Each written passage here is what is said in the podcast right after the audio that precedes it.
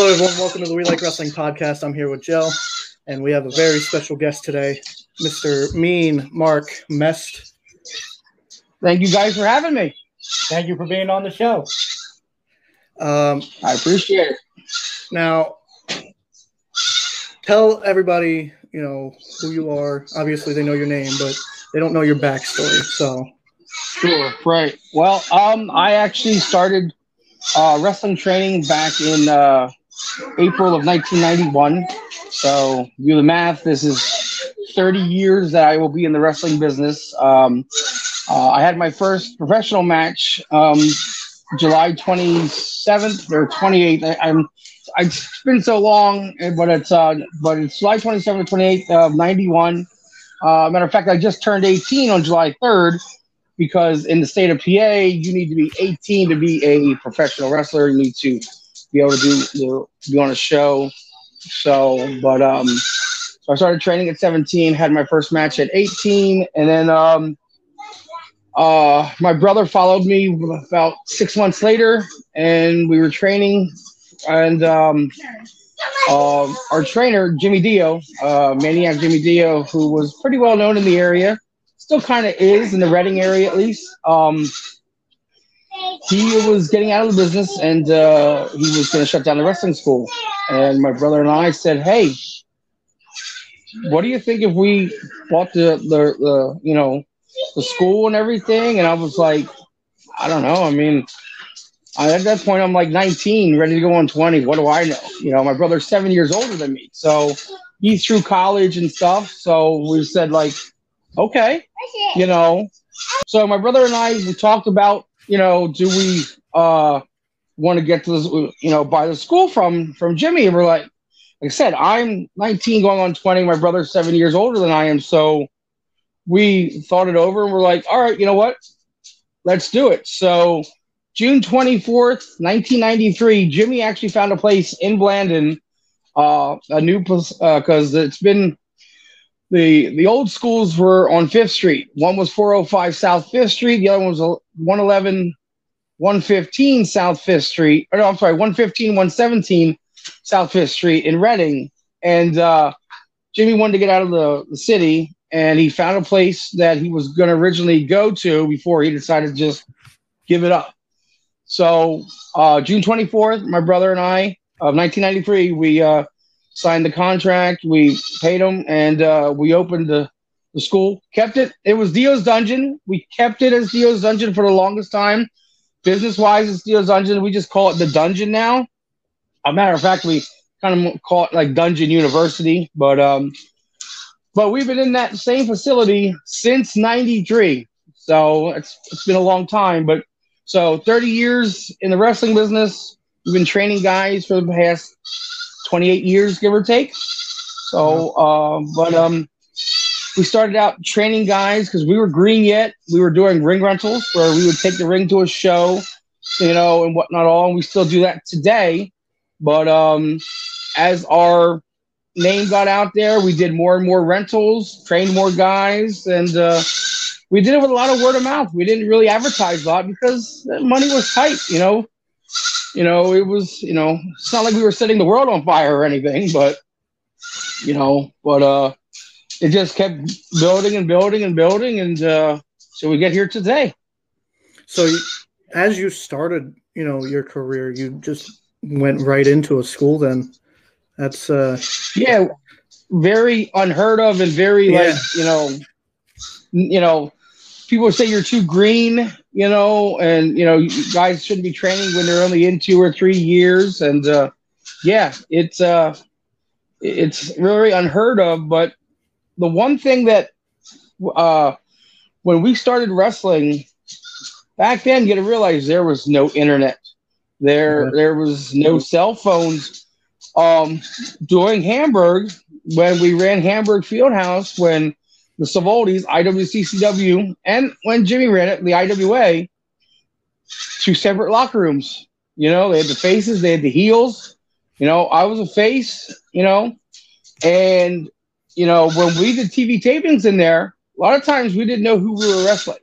So we were thrown to the wolves, meaning like there's a lot of times, like you may wrestle two or three times in a night. There's 25, 30 matches on the card. You just, you know, you go into the wall and you're looking, going, oh, I'm here. Oh, I'm here, you know. And you're looking at these guys and like, who are they? Like, who am I wrestling? You know what we used? Intercoms. the old one on one sit there go, hello, is anybody there? you know? And uh, so you you learned real quick, like if you're gonna learn to wrestle, because you had to call it all out there in the ring. You know, you couldn't sit there and talk over your match for an hour or two hours, what you want to do. It was like, hey, we have four minutes. I'll see you out there. Or we have five minutes, or we have six minutes. I'll see you out there. What's the finish? This. Okay. I'll see you out there. You know, and it was it was rough. Somebody that's in six months, eight months, you know, they started doing that. You know, you're gonna sink or you're gonna swim. You know, so I mean, I will say this, like, you know, even though we started training early in the business, like we learned from a lot of great people when we were young. You know, guys like King Kaluha, who is still around today, wrestled. Tom Brandi. You know, those guys, you know, would lead you through a match like there's no, you know, just like a hot knife through butter. He goes, you know, you stick with them and you'll have a wonderful match. A lot of a lot of vets back then that aren't around anymore, like you'd wrestle them and they would just lead you through a match. But as long as you listened, and that was the key, is to listen. If you listened, you never had any issues. You know, yeah. um, if you want to, one of the stories, uh, you want, here's a story for you.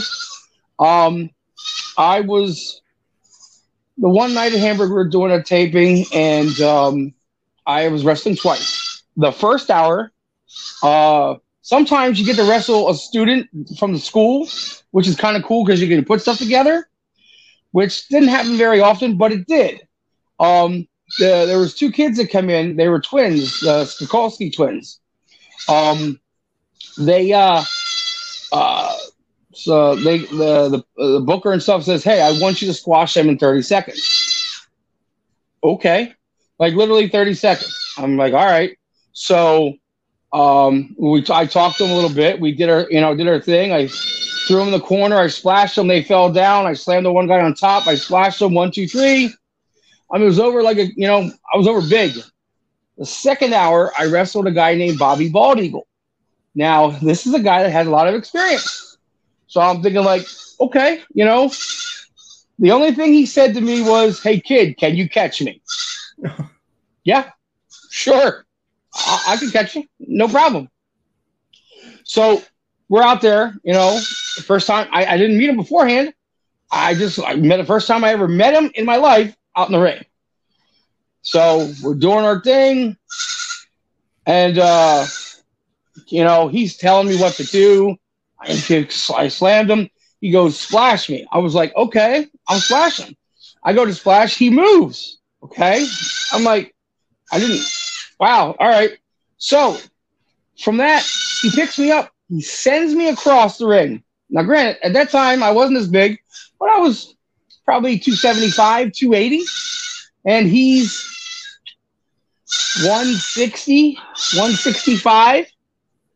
Now, this is where the hearing comes into play because he shoots me across the ring, and I thought he said back bump.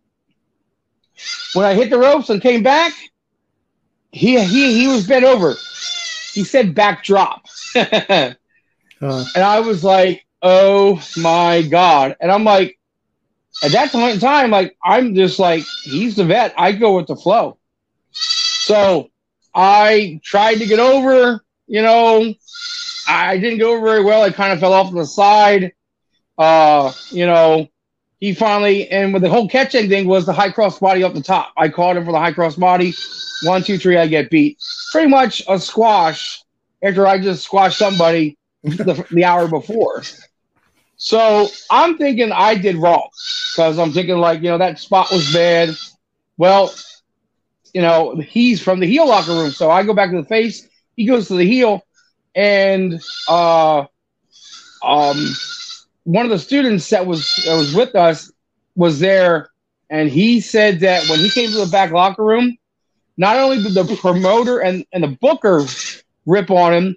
But guys like uh, Tony Atlas, um, Vic Steamboat, who was pretty big back then, and even Taz for ripping into this guy, going, "Why in the world did you call a backdrop on this guy?" He's like, "Oh, I thought I could get him over." He goes, "You're 160. He's 280. like, what is wrong with you?" You know. So I, I was lucky enough that even though I was new, you know, I didn't get any flack from it. It wasn't my fault because I didn't call it, and I just tried to do the best I could. So what's it so, like?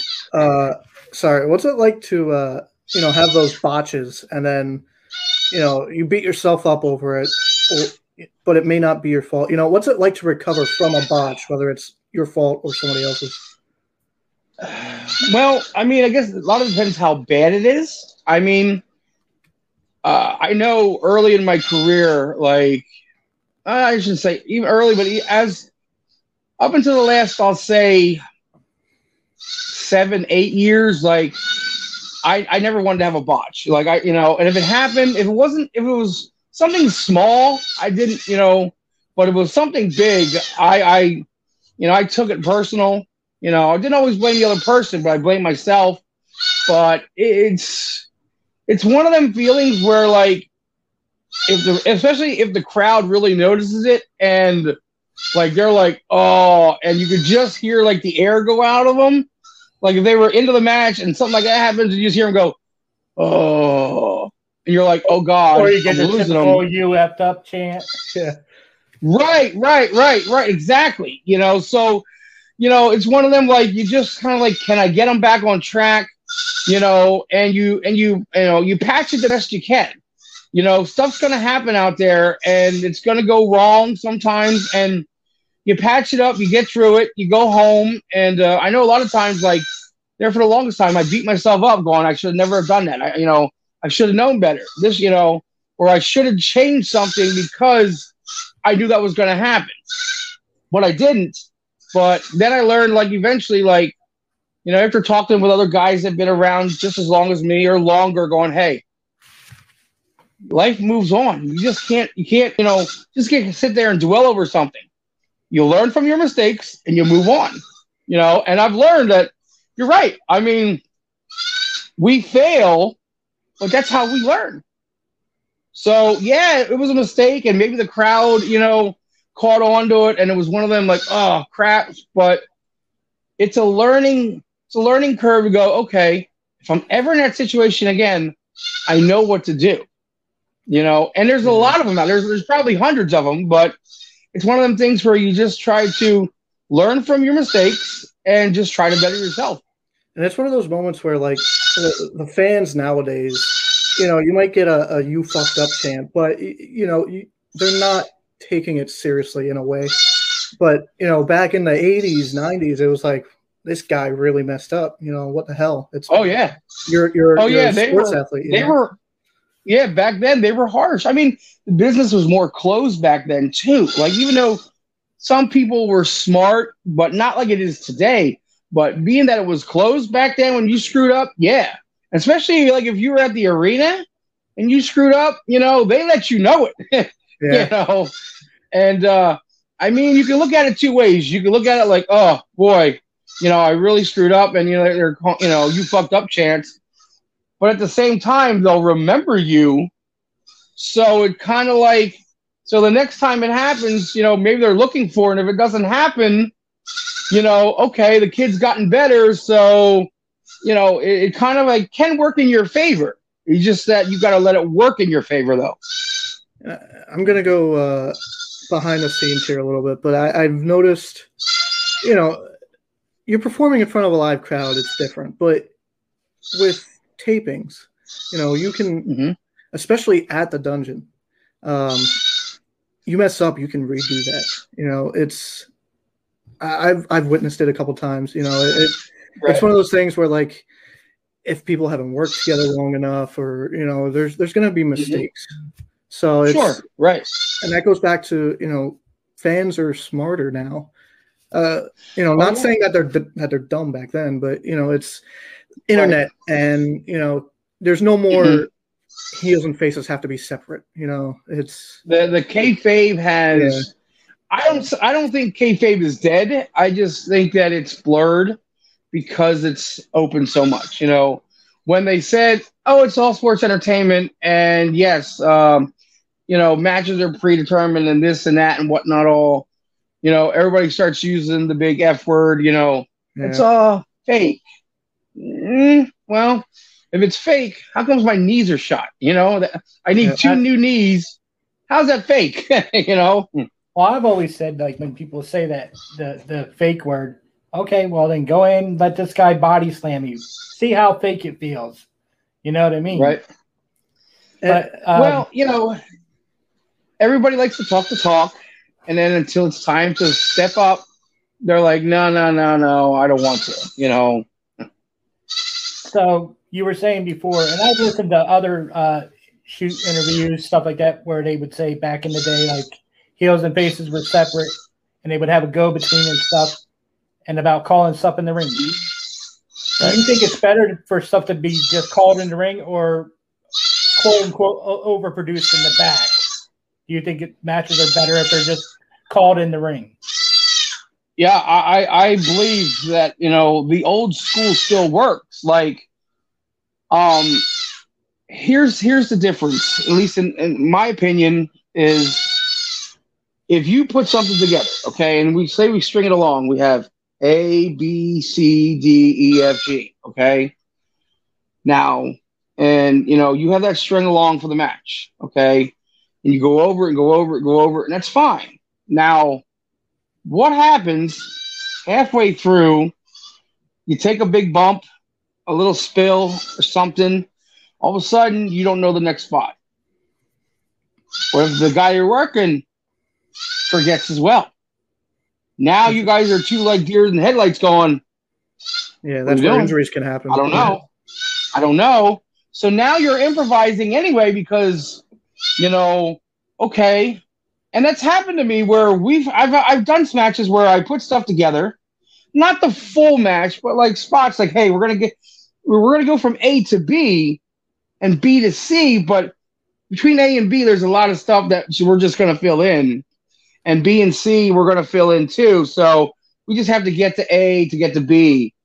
But there's times though when you're like out there and you'll you'll take a big double clothesline or some kind of big double bump, and I'm laying there going, I don't know what's next. I'm thinking that in my head now. I'm selling, and you know, and then multitasking because one, you're first you're, you're selling, you know, you're selling to the crowd. Like, oh, next thing you're thinking, going, what's next? Listen to the ref because he's counting, so you can't lay down there for ten. Listen to the crowd. What are they doing? So now you're putting all this together, going, I don't know what's next. Maybe as you're getting up, you go to the ref. Hey, ask the guy what the next spot is, and the ref. Go, if you got a good ref, he goes over. Do you know what it is? Hopefully he does. If he doesn't, nope. Okay, guess what? You know what? Then we just have to, you know, we'll figure something out as we go and, and call it on the fly. If you did that from the start, you wouldn't have to worry about that. That pressure is off of you. I mean, have an opening, have a finish. Maybe there's a big turnaround, but if you call everything out there, that means you don't have to worry about going from A to B to C to D to E. You don't have to remember. Right. All you you know, all you have to remember is like, hey, there's that. We have a turnaround spot that we're going to do, and then we got to get to the finish. That's it. So other than that, you're out there just listening to the crowd, you know. And as a like if as a baby face, you know, like if I'm out there as a baby, and I was, you know, I chopped somebody. They're going one more time, one more time. I'm like, you know, I'll go over. You know, I was like, should I? And I'll play to the crowd. You know, do it again. You know, if they say it again, you're like, now I'm filling time.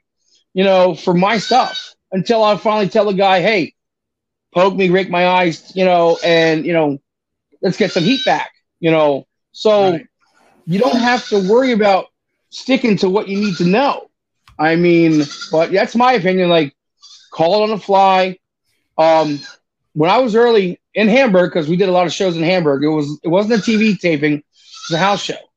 My brother and I wrestled Jimmy Dio, and I don't know if you guys have heard of Morgus the Maniac.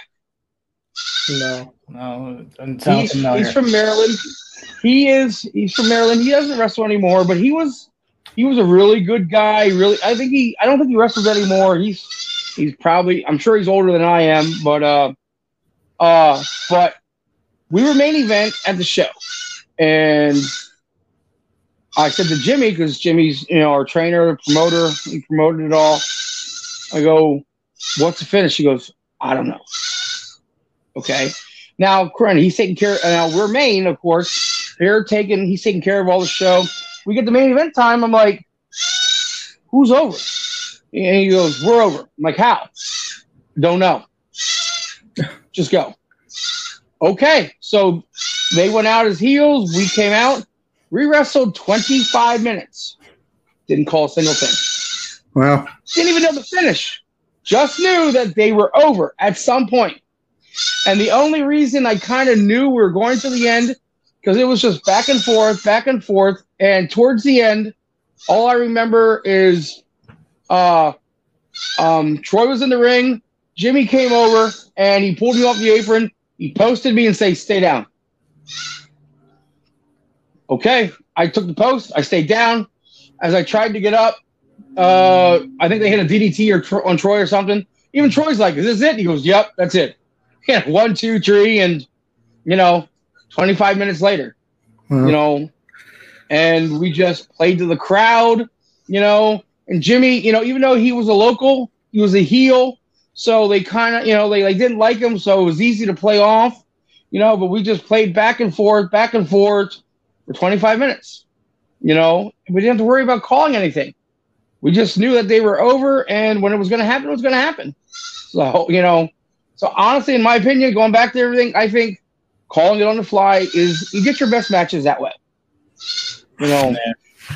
Um, in your career, have you preferred to be heel or babyface? I, I think most of the time that I've seen you, you were probably heel. Um, you know, I like playing both. You know, people always say, "Oh, heel's better, easier." See, and and see, I always look at it differently. Like if I'm going to be a heel, that means I'm controlling the match. That means I need to get the crowd to hate me. I need to get the crowd to get behind this guy, whoever I'm facing. So that means if I have to, I have to do whatever it takes to get them to you know, the story of, you know, it's usually probably, you know, unless it's this guy near my size, it's, you know, David and Goliath, you know, type of thing. And I have to make them believe that this guy's going to beat me, you know. And if it's, you know, depending on the size and what we do, you know, if he does beat me, I got to make it believable, you know. So um, I like doing both, you know. I mean, but I, I take the heel side seriously just because you know, again, you know, the heels should take control, you know, because if you listen, if you talk to people in the business, oh, heels easy. I can just kick and punch and, you know, yeah, you can. A heel kick punches, chokes, whatever, but a good heel will tell the story. A good heel will tell the baby to fire up. A good heel will tell the baby, come on, you know, we're going to do this, we're going to do that. So then the crowd goes up, down, up, down, you know, because you want that wave of excitement. You know, if it's just level, the crowd just sits there on their hands going, hmm. You know, it's like a live intermission. You want them to be all like, yeah, boo, you know. And if you don't do that from the start and you don't get them to get the who's the heel, who's the baby, it's tough to get them into it. So it has to go from curtain to curtain as well. And and with being a heel too, it's played to the crowd, knowing when to cut off the mm-hmm. baby face, all that stuff. Right, exactly. Yes. And and then that's that's like the multitasking out there. Like, you know, you're out there as the heel. Now you're listening, like I said, you know, you're listening to the crowd, you're selling, you know, the ref, you know, if, if you got if somebody's down or we're both down, there's a lot that you have to process. It's not just like, okay, you know, we're just laying here, I'm gonna get up, I'm gonna beat him down again, and that's the way it's gonna be. No, there's got to be like, okay, what's happening here? Where are we at in the match? Are we halfway? Are we going home? You know, you know what? Where are we at? Because you know that's important. So yeah, as the heel, you know you have a lot of responsibility, and a lot of people don't understand that. Like, you know, yes, being a heel can be easy. to be a good heel, that that's that's a lot harder. Um, when did you, uh, or I should say, how did you start teaming with uh, your brother, and where did the name come from, and all of that? And what was it like? Uh, well. Uh, well, my brother and I we started teaming as baby faces as we were the big uh, we were the big farm boys from Oley, and uh, we teamed for the longest time. Uh, we teamed for about four, yeah, like 95, 96. Um, uh, PCW came into play in Reading about 90, end of 95, 96, and they go, hey, we want you to turn heel. They wanted me to turn heel. And I was like, okay.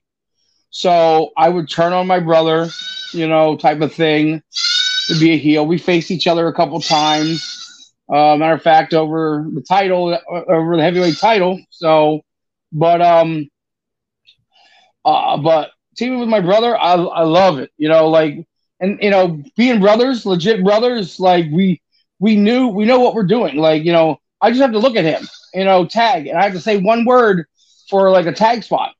He knows it. Same way with me.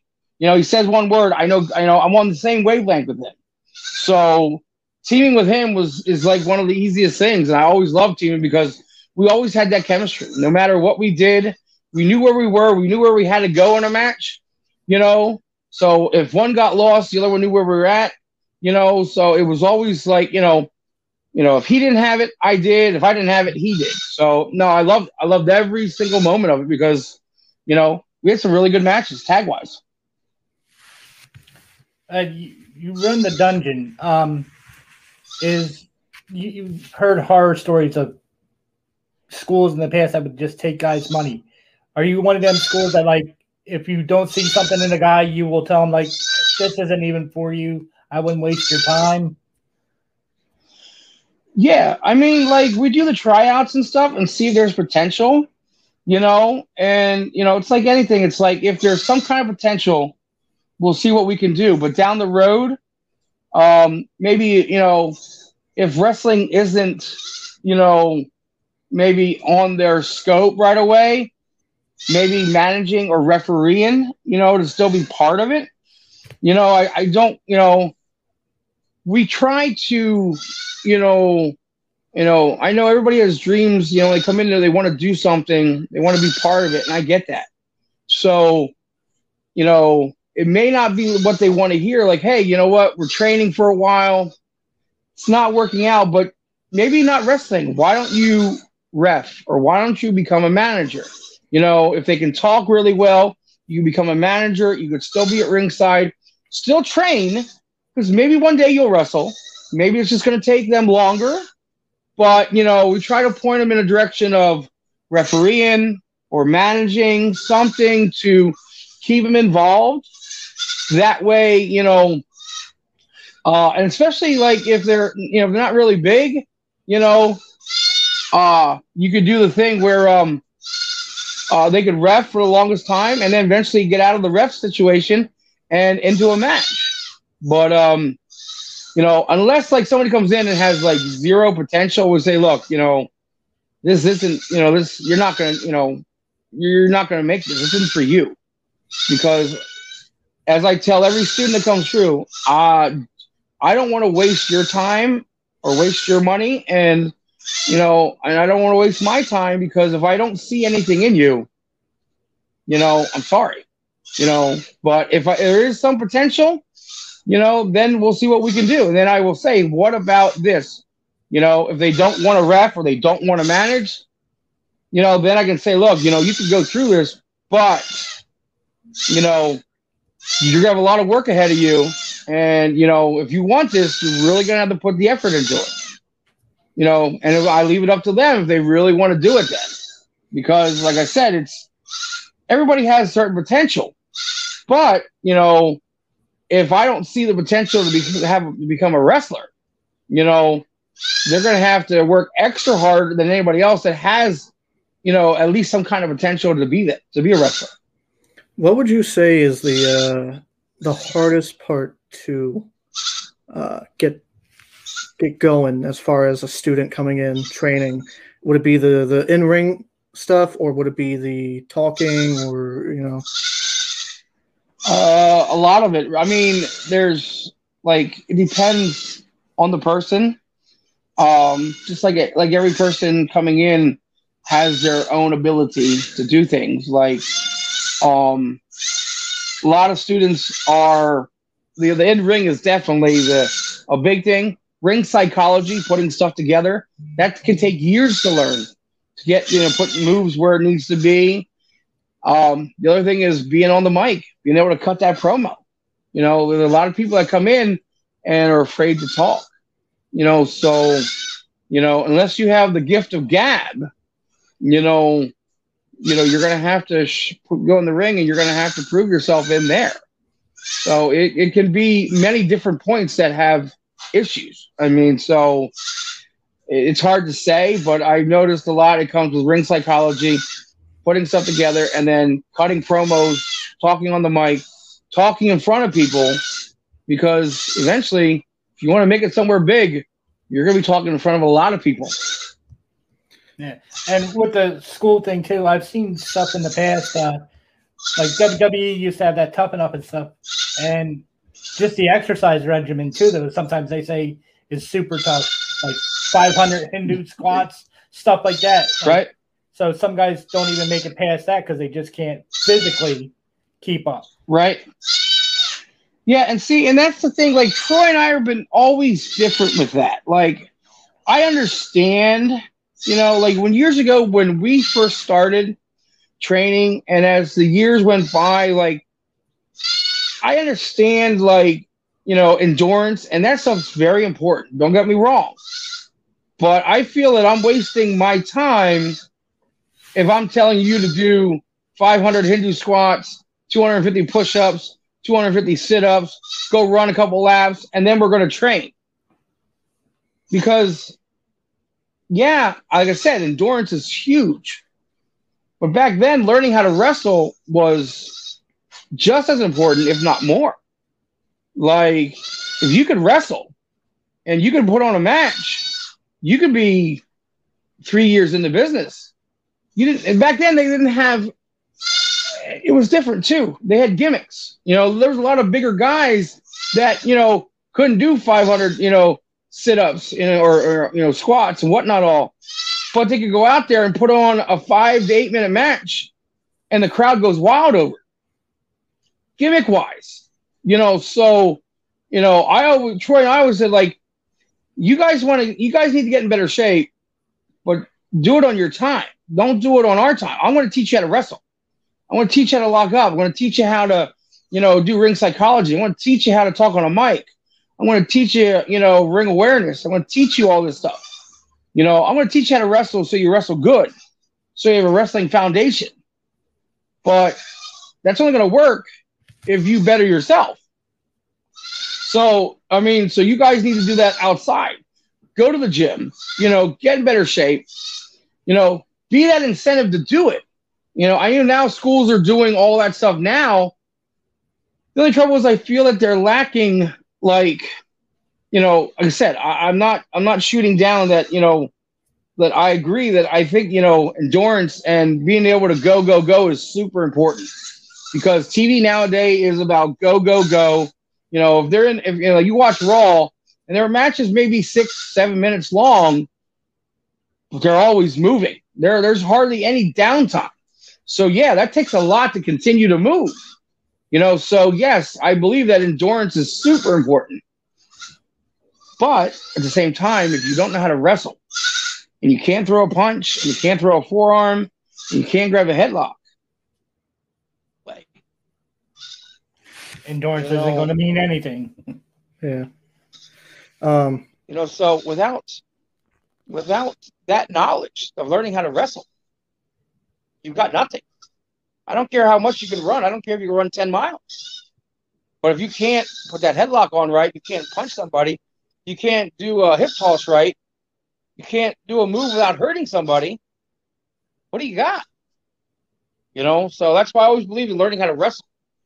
Get better on, you know, if you want to do this, you'll find time outside of the training to get yourself in better shape? So I had a tryout. I think I was maybe 20, 21. Um, and it was it was one of those things where like I knew it wasn't going to be easy, but I didn't know for sure until I got in the ring. And I'll tell you what, taking those bumps, man, that every part of my body was hurting the next day. Um, and I, I I didn't go back, not because I was hurting and it wasn't for me, but it, I, I was taking some time. I was gonna see if I can get into shape and everything, but uh, doing what I'm doing now and doing the, you know, behind the scenes stuff with Outbreak and everything, it's like I, I enjoy that a lot more. You know, I'm still doing something with wrestling and it's it's right. fun, you know. So that goes back to what you were saying. You know, even if you have a tryout or whatever, you can still do other yeah. things. Sure, there's a lot of things you can do, and you know, there's a lot of you know. To me, it has to be fun. Like, you know,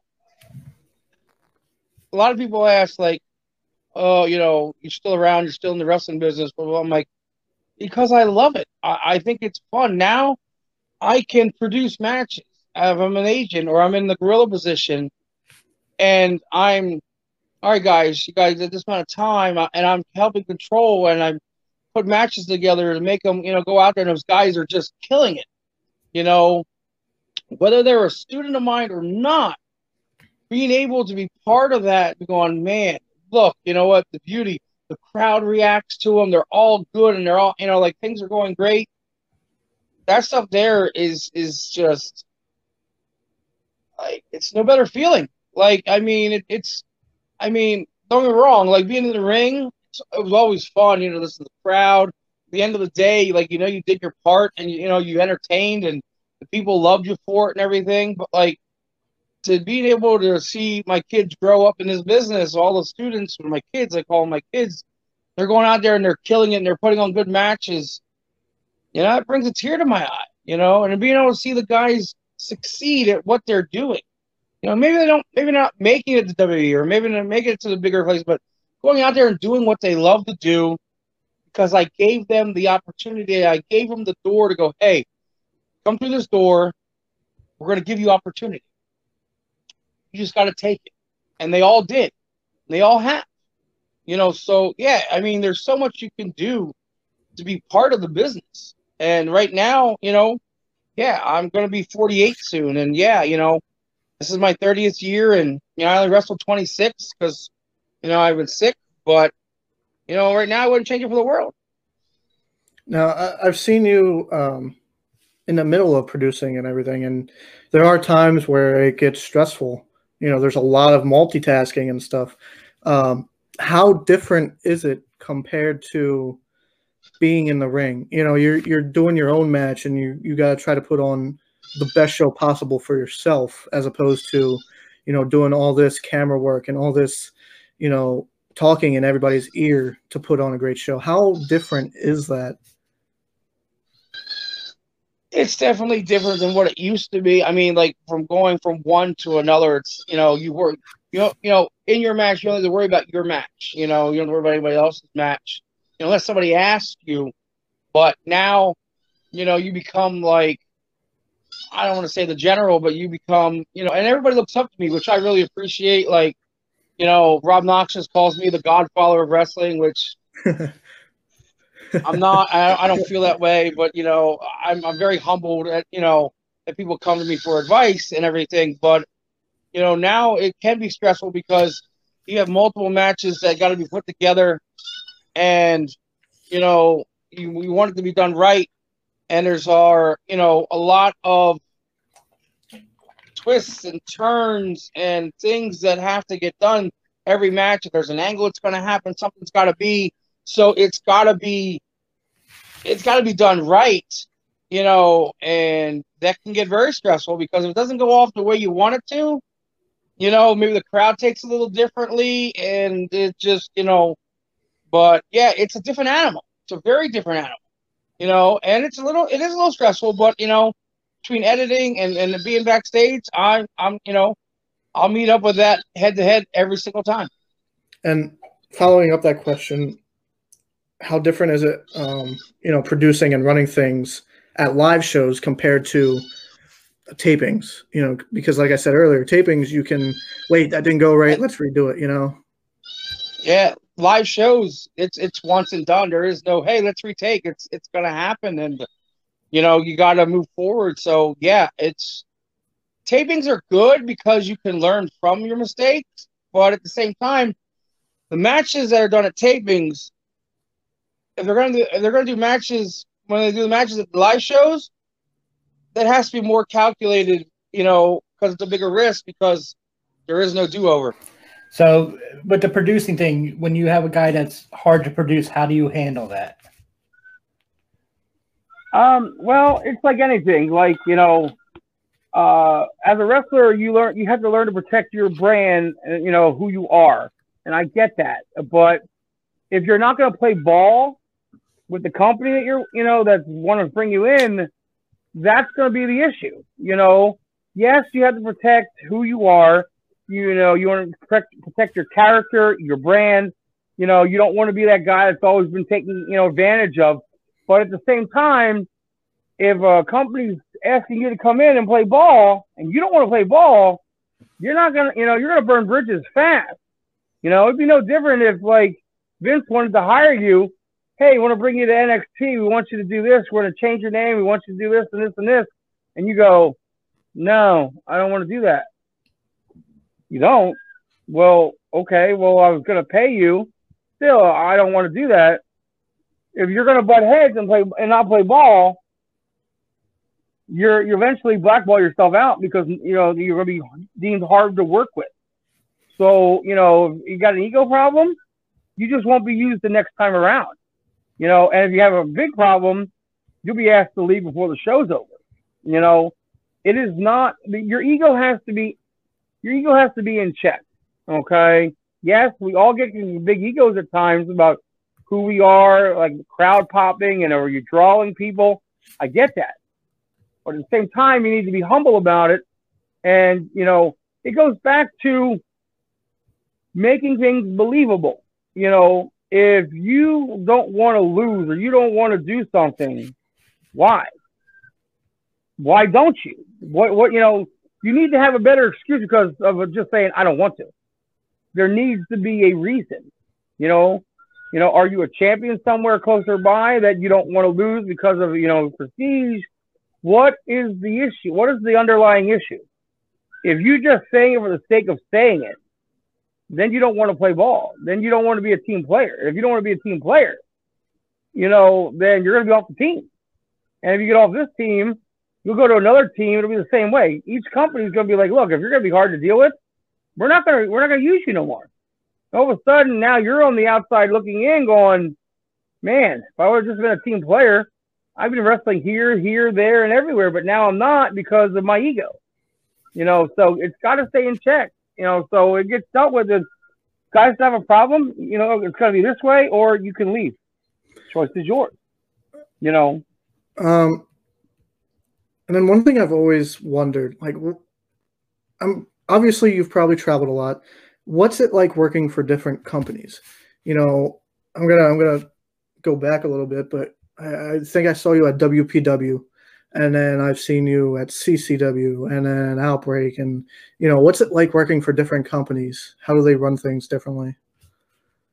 Um, honestly, like I I love all the companies that I ever wrestled for. Like I've never had any issues with. Like, and yeah, everybody does their things a little differently, and there's nothing wrong with that as long as they get to the same point. You know, I mean what is the company trying to do? Trying to make money. That, that's that's the biggest thing. First and foremost, if you're running a wrestling company, you know, even though they tell you not to, you know, we tell you you're trying to make money, don't run a show. but uh, you know, the object of any business is what? To make money. So you got, you know, people will put on whoever they think that will draw people to bring people in to make money. You know, so like being a WXW, you know, you know, you, you know, I've never wrestled them, you know, but I've been to their shows, you know.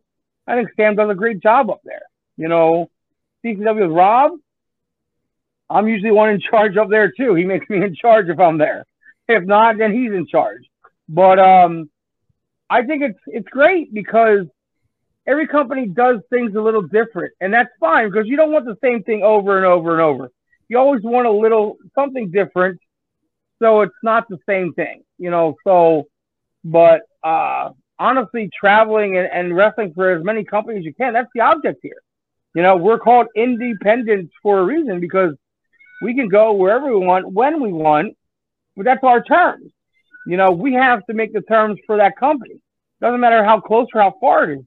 That company's out in Minnesota, and if they're gonna, you know, pay you to come out there and they're gonna take care of you, then you'd be a fool not to go. But at the same time, you know, you have to be careful of companies that, you know, especially coming further away, that, you know, make sure that they have a decent reputation, you know, homework. You know, the internet, you know, is good for that now. You know, you could, you know, hey, has anybody wrestled for this company or that company? You know, everything's out there nowadays. You know, years ago we didn't have that. It was kind of like, let's go and see what happens.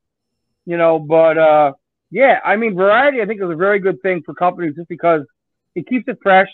The the boys are little, you know, gets a little different, and you know, it's not it's not the same boys. You know, some you know you get to see different guys at different shows. You know, that's what also makes it fun too because you get to see guys you haven't seen in a while. It's like, oh, I didn't know you were going to be here. That's awesome. Now you made your day, and now you're shooting the shit with guys for the rest of the night until the show's over. And going, hey man, hope to see you down the road again. All right, cool. You know, so yeah, I think it's great. You know, because like I said, it's the variety is what makes it. So um, we didn't ask you at the beginning, um, and I just thought of it. Uh, it's a two-part thing who made you want to get into wrestling? Who were like some of your influences? And then producing wise, who do you look at and try to like somewhat emulate? Um, I started watching wrestling at a young age, you know, and you know, my biggest thing when I was growing up was Saturday night's main event. Um, I remember that being a living, you know, living on a farm, being out, you know, we never we never had cable, you know, so we just had the basic stations, you know, from the antenna. So thank God for Saturday night's main event, you know, wrestling challenge or superstars or whatever on Saturday mornings and stuff. So um, you know, I remember watching, you know, Hogan, you know, guys like Savage, you know, and then like when I went to start to go, you know, once I started getting like into high school, you know, hearing about, you know, my a couple of my friends were big WCW or NWA at the time, NWA guys. So we would get together and watch like Starcade and um, you know stuff like that. So uh, I mean, I just like watching wrestling. I was always, you know, being on a farm. I was always a big guy. Always, always loved challenges. You know, when I was out, when I got out of high school, right as I got out, I was on a powerlifting team and I never really got to compete much, but I was on the team for a little bit. We went out to Clearfield for a meet and stuff, but uh, we did a couple of those. But I, like I said, I never really like.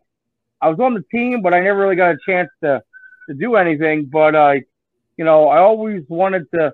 When I see stuff, it's like a challenge. It's something I like. I just love the way, you know, in the ring doing stuff. Like, you know, I just thought it was amazing how those guys like were beating each other up, but then as I got older and you looked at it, we're like, you know, that goes back to that question of the fans, like, is this really real?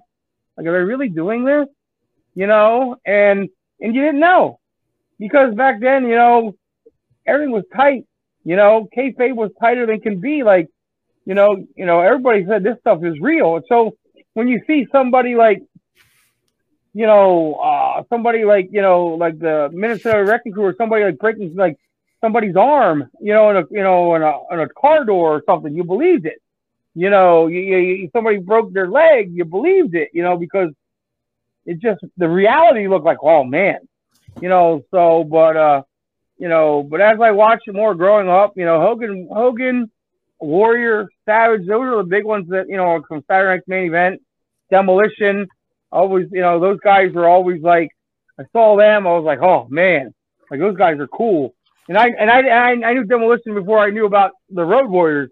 Then I heard about the Road Warriors. I'm like, oh, you know, so like it's kind of like I was more WWF than anything, and my friends were NWA, and they kind of like, you know, but uh, kind of spilled me onto the NWA, which I liked, but I was always WWF. And then speaking of producing and going into that part, I still say to this day, and WWE has the best producers, you know, hands down. Uh, not just matches. I'm talking production. You know, like what they do. It just blows my mind. Their their their packages that they put together. I mean, are second to none. Like I, would I like to be a Kevin Dunn someday? Yeah, I would love to. Yeah, that's a big. You know, Kevin Dunn up there is is big. Like he's he's the guy that runs a lot of stuff up there. You know, he's in charge of a lot of stuff. But uh, you know, producing it, like I, I really like honestly, when Outbreak said, Hey, are we gonna do tapings? I said to them, I think I can video edit it. I never did, but I'm willing to give it a shot. You know, and you know, I was like, okay. So I'm all self-taught learning the video you know, and I'm still learning. I mean, hell, I know I got a lot of stuff to learn yet, but you know, I I bought the uh, I bought the software and I just started playing with it, and you know, I'm, I'm learning more and more because I, I, I like it. I re- I'm really into it. It's frustrating sometimes because trying to get everything just right, especially if there's a retake or there's other stuff that's got to like you know that you know that happens. But at the same time, you know, I definitely uh, I'm definitely enjoying it. So. And I, I think I've said to you before, you know, no, I, I don't think anybody will ever touch WWE in terms of quality. Um, but no, I, I, you're right. That, there is that next level down, you know, like Impact, Ring of Honor, where it is possible. You know, WWE has all that money, you know, so they can afford the, the that, high quality. Right. And, and, and, and that's the difference, you know, right, exactly. Because, like, you know, eh, you know, nothing against like AEW. They they're doing good stuff too. You know, Impact, Ring of Honor, they all have good stuff. Like you watch some of their stuff and it, it's decent. It's really put together. But it just like when you look at it and then you see WWE, you're just like, it's to me, it's a no brainer. Like maybe other people think it differently, but yeah, I look at production. I, I don't look at WWE for just the wrestling. Like like people are like, oh, how can you watch WWE? Well, I watch WWE not just before I watched it to see the guys wrestle. I watch the referee. I watch how things go. Now I'm watching it as going how they're video editing, how they're taping stuff, how they're doing stuff. Now, like people are like, and, and I never understood it until I started editing. Like people on WWE were like, man, they cut all them angles all the time. You know, it makes you sick. But now I know why they do it because if you change an angle, if something big's going to happen, they change an angle at last minute. They don't know if you hit them or not. Yeah. You know, it's the art of that did he clobber him? Didn't he clobber him? You know, and if it's you get a different angle that maybe shows a better angle of it, you know, if somebody misses on a punch, but an angle catches where it looks like it hits them, sure you're going to take that every time. you know, so you know, it, but production is the art of covering anything up that needs to be covered up. The ring announcer, the uh, the commentators put over what's going on, telling the story. You know, of course, and the wrestlers are telling that story in the ring with the referee. So it's one big production. They're all working together. You know, so that's like that's what intrigues me. It's like, yeah, Vince has the money to do it. You know, maybe you know, and AEW does too. Don't get me wrong, but I don't know. I just for me, I see night and day production wise, oh, yeah. not wrestling. You know, because people people are like, oh, they're wrestling. I, am not. I'm talking production wise. Yeah, WWE has it hands down. Oh yeah, that entrance camera, that that 8K entrance camera, where it looks like you're, you know, looking right at them. But and I, have seen your quality on Outbreak, um, and it, it again, it's definitely possible to get to Ring of Honor, Impact. You know, you guys don't look like just some random.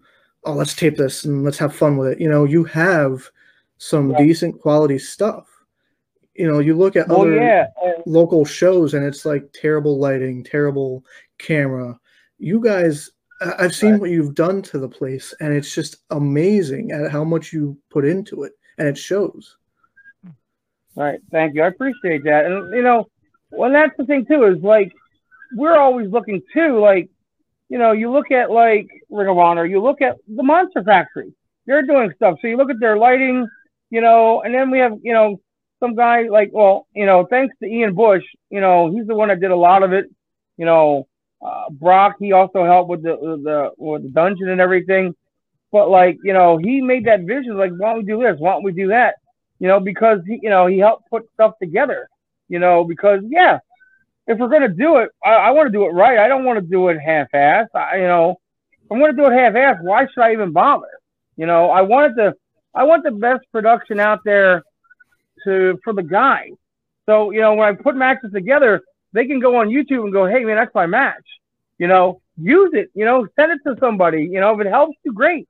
You know, that's why I put the titles on. That's why I put everything on. I try to get the best angles possible because you know, you know, I was there once. You know, and I didn't have that opportunity. You know, when we were, you know, hey, we're gonna tape this? Yeah, you got you got your camera. You know, you set it on a tripod and you know you walked away from it. Now, you know, guys are taping with cell phones and cameras and you know, you can send links to YouTube and all that stuff now. So it's a lot different now than it was years ago. So, you know, if I'm I'm giving back what I can, so my knowledge is not only for wrestling, but if I can help them look better in the ring in general, it's my job now. You know, so I, I need to do that. Um, is there anybody that you've trained or who you've had the opportunity to work with that's a big star, you know, that made it to the pros, or have you worked with anybody in the pros? Um, well, there's a guy down at NXT right now that's producing, and that's Steve Corino. You know, we trained Steve. You know, so um, as for you know, we trained a lot. We trained a lot. If you talk to guys like uh, Rob Noxious, you talk to guys like Adrian Bliss. They run Valor and CCW. Um, you know, a lot of their roster. Like, well, I, I trained. I trained Bliss. You know, uh, Rob came down to my school. I helped with him, even though I didn't start his training, but a lot of his shows. And he points at me. He goes, "If it wasn't for Mark, you know, three quarters of you know Pennsylvania, New Jersey, and you know, you know, the wrestling wouldn't be here today. You know, which maybe it is, maybe it's not. I don't know, but uh, you know, I mean, like I said, being around as long as we are, we've we've had we've trained a lot of people, and we also had people come in to, and help train them to get better. You know, so we had a lot of those. Um, wrestling wise, I got to wrestle a couple few, you know, big names. You know, I'm very fortunate.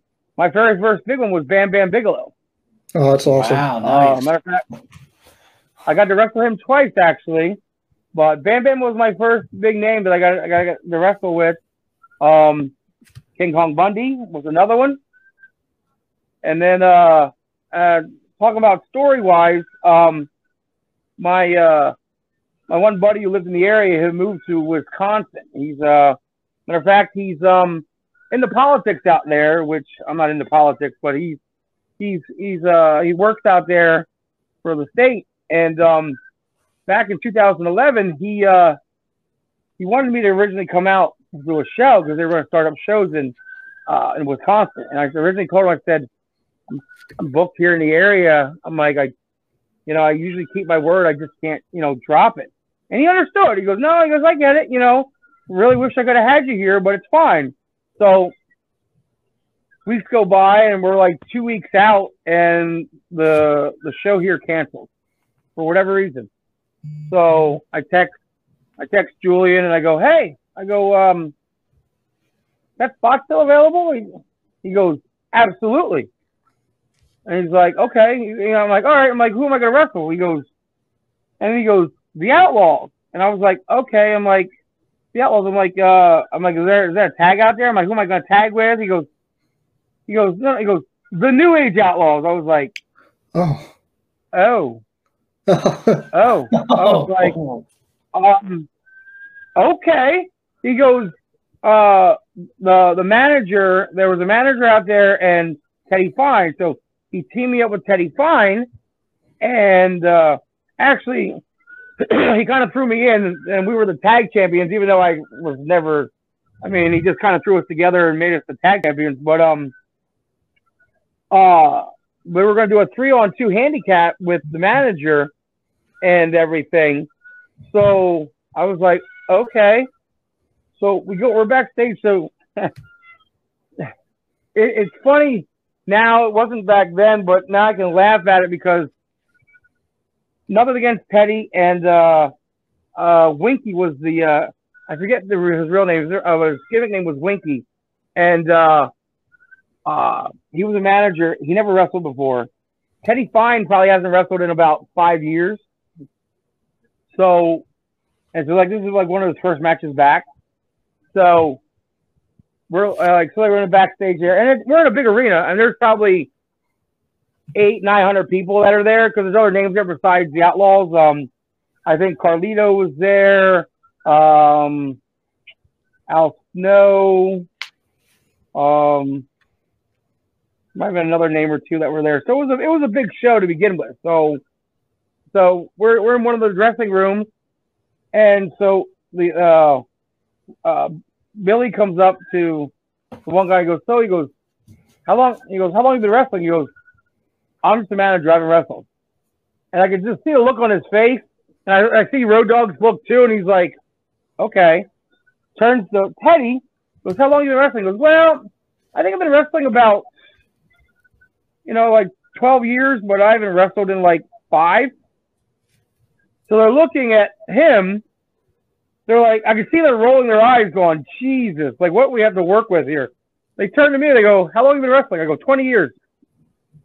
Like, okay. I'm like, Yeah, I said I wrestle almost every weekend. So they're like, Oh, okay.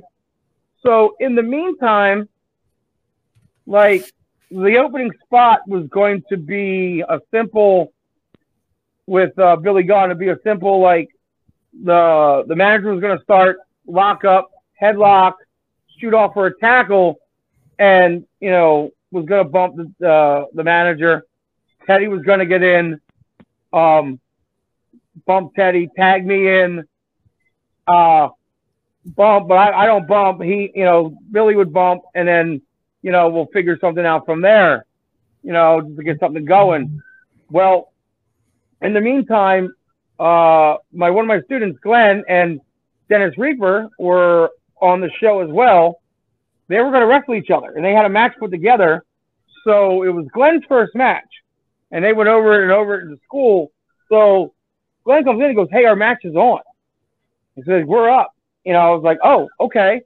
So I said, uh, he goes, "We're up, like we're up in like you know like another match or two. I was like, "All right." And like Road Dogg looks to me and he goes, Yeah, I said first match. And Road Dogg's like, Oh man, he goes, I love Trainwreck. So they go out and watch their match. Well, they they everything they were supposed to do, they hit really well. Match went well, you know. They came back and we were getting ready to go out because we were early. I think we were like two matches after them or whatever uh, Road Dogg comes to me. He goes, "Hey," he goes, "When Billy bumps, he goes, I'm going to come in." He goes, "Give me a tackle. I'll, I'll bump for you as well and roll out." And I'm just like, "Okay." I'm like, "Whatever you, whatever you want." I'm like, "You, you know." So, and honestly, in 2011, speaking of this match, uh, everything was kind of getting stale around this area. It was wasn't fun. There was a lot of drama going on. So it was one of them like, you know, I don't say make it or break it, but like be able to, you know, to be in the ring with the Outlaws, you know, um, you know, it was a breath of fresh air because, like, uh, so we went through the match, and in the beginning, same thing, and of course, didn't Road Dogg get caught? Road Dogg get caught trying to come in the ring and almost fell. He ran at me. I he tackled, bumped out, they're outside, okay, and like it's funny because like they're out there having a great time. You know, before the match, you know, the one guy like threw him a beer and whatnot all. Uh matter of fact, um Road Dogg almost flipped, and like Billy's like, "Yo, X Pac, take it easy," you know.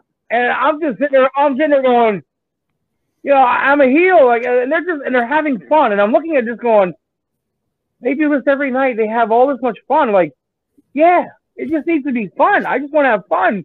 So we went through the whole match, and everything went good, and you know, everything went well, and they they thanked us and everything. I thanked them and everything, and they're just like, you know, and I from there on, I realized I'm like, it's just all about having fun. You know, I just want to go out now and have fun. You know, and that kind of rejuvenated me as of like, hey, you know, yes, it was a 16 hour trip one way, but in the end, it was worth it. You know, we got a chance to work with the Outlaws? You know, like, you know, not many people get that opportunity. You know, and at um, least they were uh, good but, sports too. You know, at least they were, you know, fun. Yeah. And you know, there I've heard yeah. some stories about these big shots coming and you know not being so friendly, but you know, it's always a great right. Experience. Yeah. I uh I got to wrestle Hacksaw Jim Duggan at one point down outside of Pittsburgh. His ankle was ball. He had Achilles problems, and and so he wasn't his best. And uh, I told him, I'm like, look, whatever you want me to do, I'll do. You know, because it was a uh, it was like a tag match, and um, uh, he uh, he um, I went to use his board. He took it from me. He hit me. You know, his partner hit the finish on me. One, two, three. You know, so but he was cool about it uh, something that's not on tape, and I don't know if I'll ever find it. We did a show, and I'm gonna ask Godfather if he remembers. Hopefully, I can talk to him for a little bit. Come July, we did. A, I did a ring rental in Jersey, and like the, one of the only times the Godfather was at an indie show. Like, did a favor for the guy, and you know they had a couple girls there for his hose, so I said to the promoter, I go, how funny it would be, I said, if like me and a couple of guys dressed up as like hoes, and as when he called them out, we came out instead. So the Godfather was like, yeah, let's do that. So they put some makeup on me. They, I tried to find like some kind of like dress. So I, I think I just wore like a table. I took like, I think they took like a, uh, like a, like a, a tablecloth thing and wrapped it around me. I put my shirt up. They dolled me up. So he did the thing like two, it was me and my buddy. We went out. He like did the whole thing. We come walking out and they playing the music and he's just like, "What the hell's going on?" So he does the whole thing where, and I'm like, eh, and I'm like, "Yeah, what do you think?" So what does he do? He he punches us. He sends us into the rope. You know, splash. You know, gives us the hoe train in the corner. Fall down. I give my buddy the infamous headbutt ball shot. We roll out, sell to the back, and the girls come out and do their thing. So but uh, you know, so we did some a with them, but uh, you know, that was fun. And then uh, I got to wrestle with Demolition Axe, uh, Demolition Smash. So I mean, I had I was blessed with the rest of a bunch of names. So I mean, still think I might be missing somebody yet, but uh, um, Patriot. I wrestled the Patriot, of course, uh, multiple times. But um, yeah, when it came to big names, I was I was blessed, and I'm very very fortunate. That's awesome. That's very cool. Is there any one guy like you really like to work with? Like it's just for you like a night off. Like you hear guys say like, "Oh, if I wrestled this guy, I could sleep and get through the match." Cremator. you haven't wrestled Cremator. Cremator. I wrestled Cremator so many times. I I've lost count. Like we probably wrestled hundreds of times, you know, and you know, wrestling him, it was easy. You know, I, you know, I do a couple things. I bump him. He gets back up. I sell. I scare. Oh my God. I take some more heat and he just beats me up. I think of all the times that I wrestled him, I think I won maybe three times, four times maybe. you know, because I always put him over. I'm like, you're a big scary dude. You're like, you've got to get over.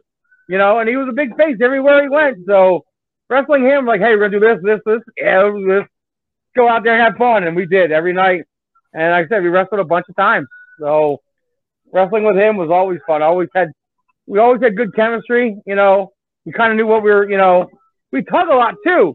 That's the other thing. We did a, we did a gimmick years ago called the Intimidators, where it's me, my brother, uh, Cremator as another gimmick, and then Outlaw Max Crimson. So we were known as the Intimidators.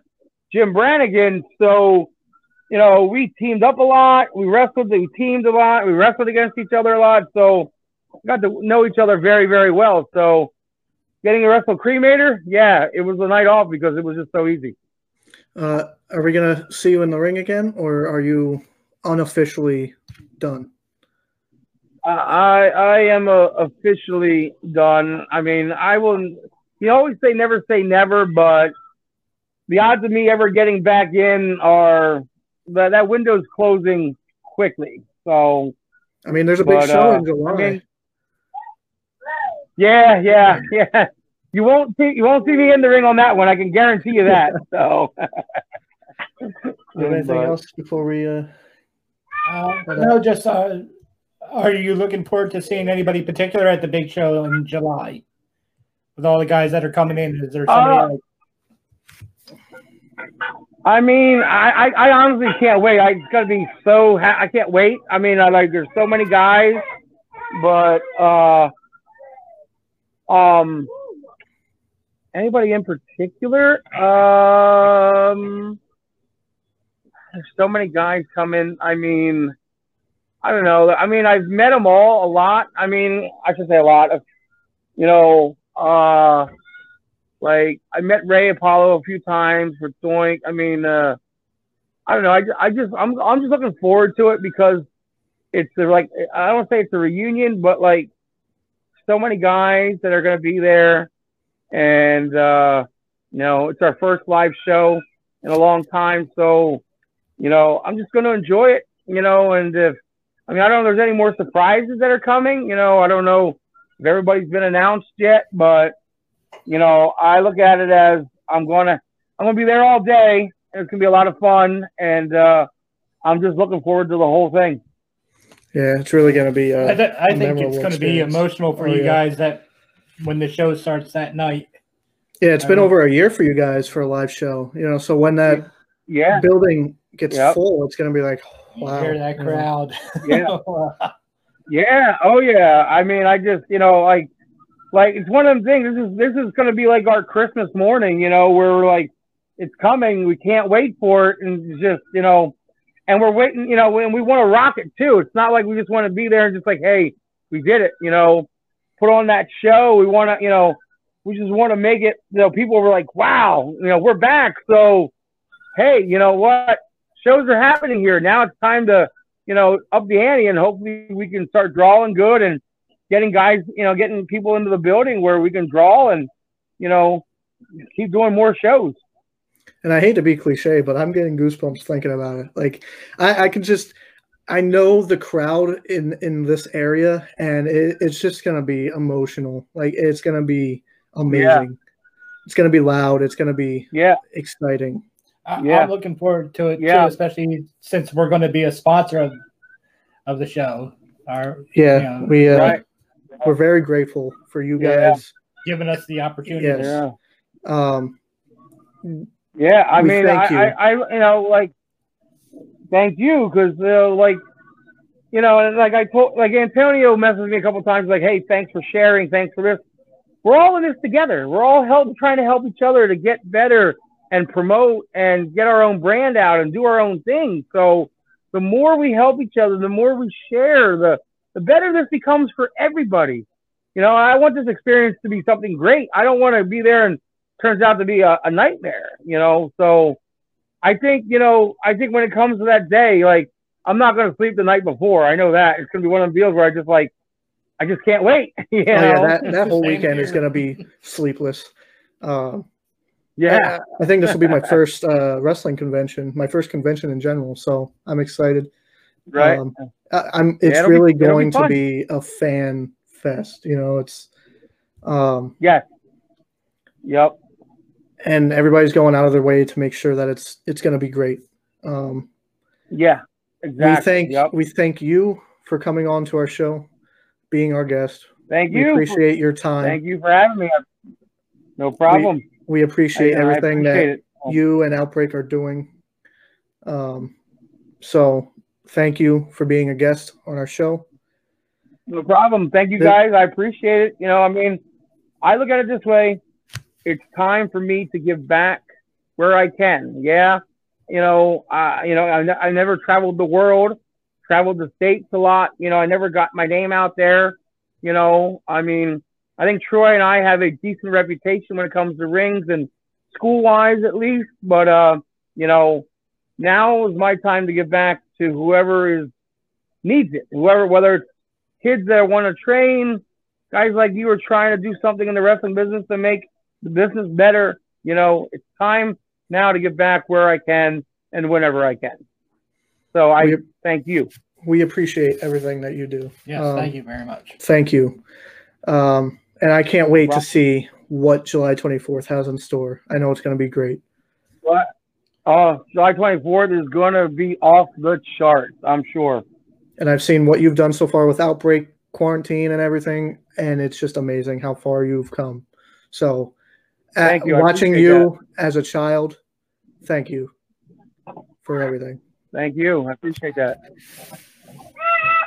Um, I don't have anything else. So, Uh, again, thank you for coming on. It was an honor. We enjoyed this. No problem. Thank you guys. I appreciate it. All right. We'll see you next time. Thank you. All right.